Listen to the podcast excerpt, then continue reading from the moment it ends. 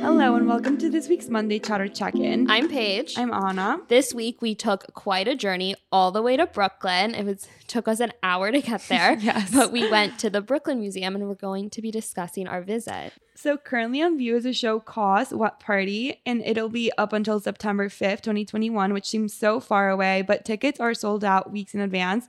So we highly recommend everyone books their tickets now if they want to go. Yeah, we actually had a little bit of an issue where we had to move our date and it wasn't available for weeks. Yeah, So like- this was a long time coming. Yeah, um, even one of our friends like texted us being like, "Oh, like I have my tickets for May and I booked them like weeks ago," which is crazy. So crazy. And it didn't even feel that crowded. no, it wasn't that crowded and there were no lines. It was very COVID safe. very COVID safe. But the exhibition is a survey featuring more than 100 broad ranging works and includes a variety of mediums, such as graffiti drawings and notebooks. I feel like, especially recently, we've talked about how much we love seeing Sketches. sketches. so we were both so excited when we walked in and saw that Yeah, that because. I thought what was so interesting about the sketches is that he made sketches for the graffiti that he would put on like trains or just like billboards and things like that. Like I never thought of graffiti artists like doing sketches for their graffiti. Like I always think it's such a like a on the go type of art where like you just do it, but clearly KAWS like felt different about it and like really did plan for like sketches to be made. I also think that KAWS's work in general, you don't think of it as like it seems so graphic. You Yeah. wouldn't think that the sketches are as intricate as they actually They were. are, yeah.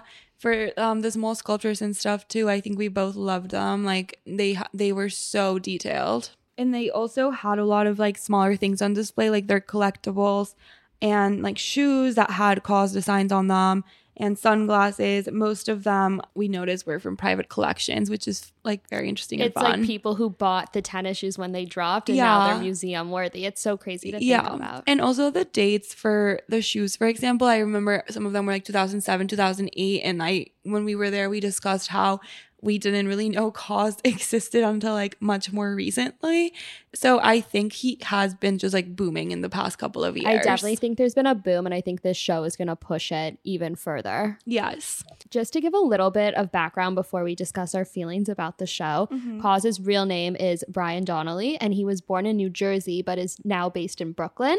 His work includes repeated use of a cast of figurative characters and motifs, some dating back to the beginning of his career in the 1990s, which were initially painted in 2D and then later realized in 3D. Yeah, it's very cool. I think like I- I just learned so much about him. Like I didn't really like his work before going to this exhibit, and I think part of the reason why that was was because I didn't really understand it. But as we were reading like the wall text and all of that, I like generally think I learned a lot.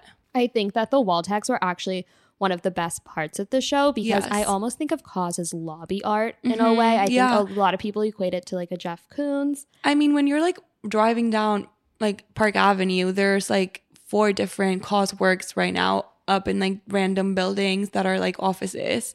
So I definitely agree with you. And one of the labels, like a early on in the ex- exhibition, was so fascinating. It really touched me. Mm-hmm. Yeah, it was about you were very touched by it. it was about his time in Japan where he wasn't able to communicate Mm-hmm. and how these figures were like connecting him Yeah, like wherever he was. Yes. Exactly. I thought it was so tender. His favorite like characters are the Smurfs because I don't. I feel like he doesn't really. I, I don't really see that many works with the Smurfs. Like it's mostly like the Simpsons and like um like And the Elmo. Elmo. Yeah, but like the Smurfs I've never really seen, so it was like really cool to be able to see them. And there were. I thought that it was such a good mix of works at the exhibition, like not just like sculpture but also paintings and then mm-hmm. like the sketches and then like the smaller things. Like I thought it was super well curated. You really got a sense of the overall, like his overall body of work. yes. And also, what was so cool is that certain works were made specifically for the mm-hmm. exhibition. There's a whole room. And it was like large paintings, um, and they were super bright, and it was just like up close, um, images of companion, and then like there was a sculpture in front of them. It was very, very cool. We're for sure posting pictures about this on our Instagram, so don't forget to follow us. at curated chatter. Um, and I just think the show overall was really great. There was this one room where I don't really know how to describe it, but there were like screens and then some of his wooden works, and like the screens just showed like masses of people visiting like KAWS sculpture sculptures all around the world. It was like an aerial view of his works and almost a time lapse. So you could see how many people a day are actually interacting with the with works. his works. Yeah. Um, And I think that's something that gets overlooked when you think of something like lobby art, where mhm. even though it's not a museum, like people are still interacting with, the, art, works. yes, Perhaps like so many more people. hmm But what I think is sad about it is like people don't realize that this is a work of art and like how important it is. And like I think that's why I hated KAWS because I was just like, why is it in a lobby? Like it's just not as good as other things. Mm-hmm. Or you see people having like the smaller ones just on a bookshelf, Yeah. and you're like, whatever. in a way it reminded me of Andy Warhol because he is trying to make art very relatable, which Mm-hmm. is why he like uses all of these characters like Elmo and like The Simpsons, whatever, in a way that Andy Warhol did like back in like the 1980s and stuff. I also think the discussion of scale is really interesting. And I liked that the exhibition itself, they had a massive KAWS in the like lobby of Yes. the museum. But then when you're in the actual exhibition, it's a lot more Personal. yeah, and like a, mm. the size felt more approachable Yes. and you can equate it to other statues in the museum rather than mm-hmm. seeing something so, so massive. large. Yeah. I also love that we got to see some of the wooden works. I'd never seen KAWS work with wood, and the works you're referring to uh, at the um, entrance of the museum were Mhm. wood, and I just love them. They were really cool. Yeah.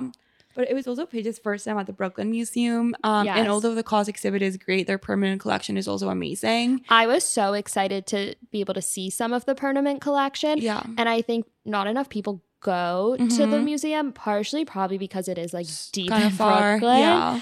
But I was really surprised that my whole time in college, I was never taken there. And I was Yeah. never, or like, I would often have assignments where you have to go to the museum yourself, and it was never Mhm. on the list. Yeah. And they have like such great art. Like they have the dinner party, which is a permanent installation by Judy Chicago, which just like is in the feminist Sackler art center.